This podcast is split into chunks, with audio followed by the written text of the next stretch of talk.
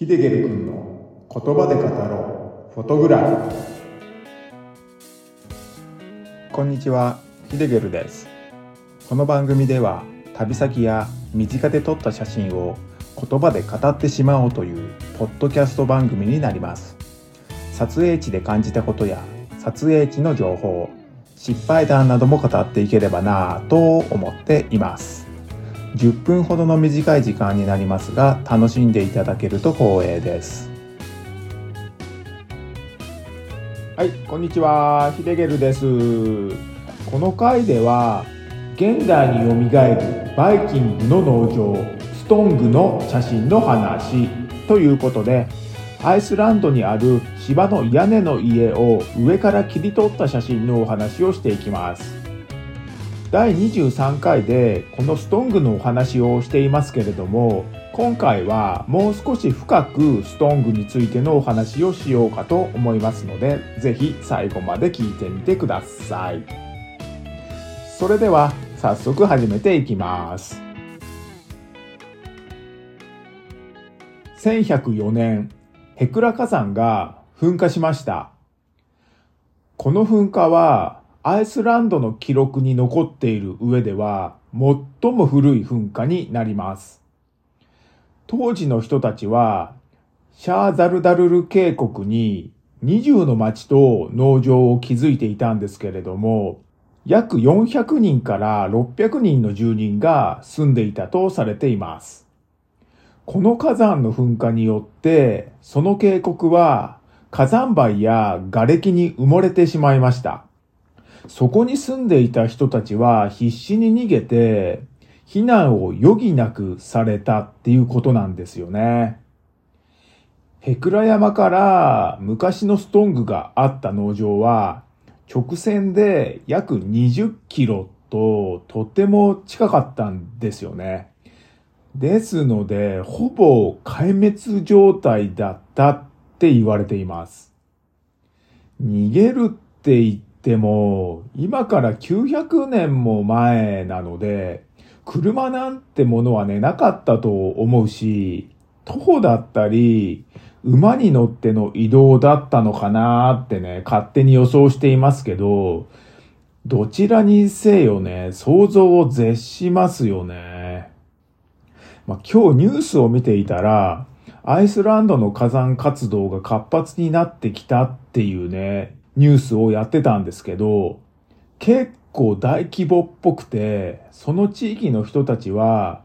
避難を余儀なくされてるって言ってましたね。なんか人事とは思えなくて、すごい心配してるんですけど、大丈夫かなーって、まあ祈ることしかできないんでね、ま、今日のニュースを食い入るように見てました。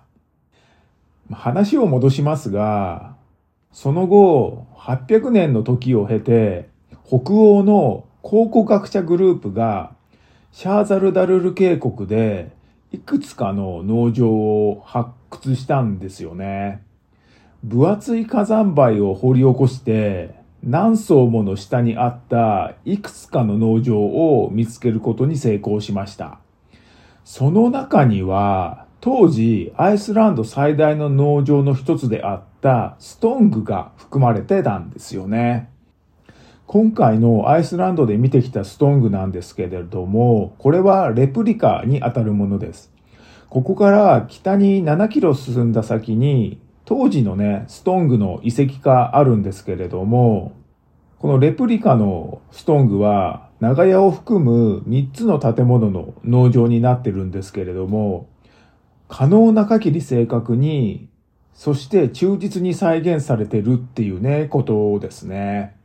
まあ、壮大なドラマがあって、長年の月日を経て、現代のストングが再現されたっていうことになりますね。第23回で芝の屋根の家のことを話していますが、まあ、正確には当時の人たちの祈りを捧げた場所となっていて、まあ、小さな教会ということになります。この回の写真なんですけれども、第23回でも話しましたが、ドローンで切り取った写真になっています。ドローンを飛ばしたのはストングが生まれて初めてだったんですけれども、意外なほど簡単ですぐ慣れてきました。まあ、飛ばし始めこそは少しビビってたんですけれども、慣れるにね、そう時間もかかりませんでしたね。まあ、そうなるとですね、僕の悪い癖が出てきて、根拠のない自信が湧いてきちゃうんですよね。こんなの簡単じゃんなんて思いながら、プロ顔負けの動画を撮れるって思ってドローンを飛ばしました。まあ、結果、全然ダメだったんですけれども、右に向きたいのに全然違う方向に行っちゃったり、上昇しようとしたら操作を間違えて急降下して地面に叩きつけそうになったりして、まあ、速攻ね、天狗の鼻はへし折られましたね。ゆっくりまっすぐ前に飛ばすこともできないんですよね。まあ、ゆっくりまっすぐ前に飛ばそうと思っても、右往左往しちゃって、全然言うこと聞かないんですよ。こりゃダメだなーってことになって、動画撮影は諦めました。まあ、やっぱ写真だな写真ってことで、ドローンを空高く上昇させました。まずはですね、長屋の方にドローンを飛ばして、機体をくるっとね、反転させて、カメラの角度を調整して狙ってみました。写真は縦の写真になっています。長屋を斜め上から撮る形で、ドローンの位置をね、調整してます。説明するのはちょっと難しいんですけれども、建物が手前から一つ、二つとね、くっついているようにね、見えてますね。手前から奥へ細長い形状になってる感じですかね。手前の建物より奥の建物の方が少し大きい感じです。奥の建物にはですね、家に入るための玄関が向かって右にあるんですけれども、この写真ではね、確認することはできません。まあ、家の中なんですけれども、玄関を入ると少し広めの部屋に続いていて、まあ、現代で言うところのね、リビングみたいな感じになってますね。まあ、部屋の両脇にはね、長椅子のようなものも設置されているようでした。その奥の建物から左に伸びた建物が2つあります。この伸びた建物も細長くなっていて、大きい建物から生えてきたようにもね、見えますね。まあ、小部屋っていう感じですかね。まあ、この小部屋の一つはトイレや洗面所になっていて、もう一つの部屋は樽などが置かれていて、まあ、何度のね、役割を果たしていたんじゃないかなとね、想像できますね。一番手前に見えている建物なんですけれども、この部屋はリビングほど広くはないんですけれども、暖炉もね、あることから、寝室になってたんじゃないかなってね、感じですかね。建物の中には入れなかったので、部屋の見取り図を見て、僕なりに予想を立ててみました。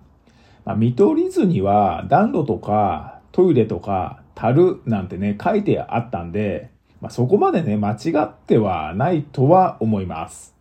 わかりませんがね。まあ、その建物の奥に、まん丸の石垣が組まれている芝の屋根の家、まあ、小さな教会が映っています。やっぱりね、この教会がいい味を出してくれてますよね。まあ、黄色い服を着た変なやつもね、小さく映ってるんですけれども、これは僕なので気にしなくて大丈夫ですね。今回は今お話しした写真の他に3枚の写真も追加してホームページにはね、載せておきます。どの写真もドローンで切り取った写真になっているんで、ストングのね、全体像がわかるような写真になってます。このような写真は、ドローンでしか撮れないのでね、ま、ドローンをね、買って持ってった甲斐がね、ありましたね。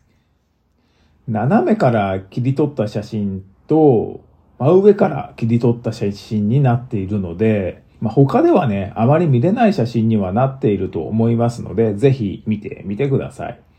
まあ、概要欄に URL が貼り付けてあるので、そちらをクリックすれば見れるようになっています。アイスランドはドローンも飛ばしやすい国でもあるので、まあ、今回の旅行ではドローンもね、活躍してくれましたね。まあ、飛ばしてはいけない場所とか、ルールはあるんですけれども、日本みたいにガッチガッチのルールではないのでね、かなりね、楽しめました。近年では、どこの国でもドローンの規制は厳しくなりつつあるので、まあ、その都度ルールを確認して違反をしないようにね、気をつけねばなりませんね。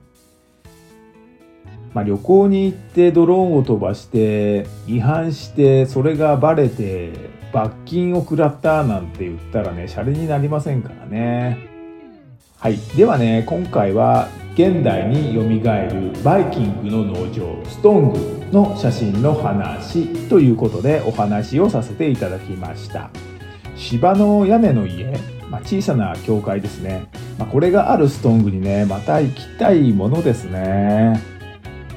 まあ、ほんとね、素敵な家だったんで、いいところでしたし、また行きたいですね。ではね、これで終わりにします。この番組のご意見ご感想質問などがあれば受け付けているのでお気軽に書き込んでください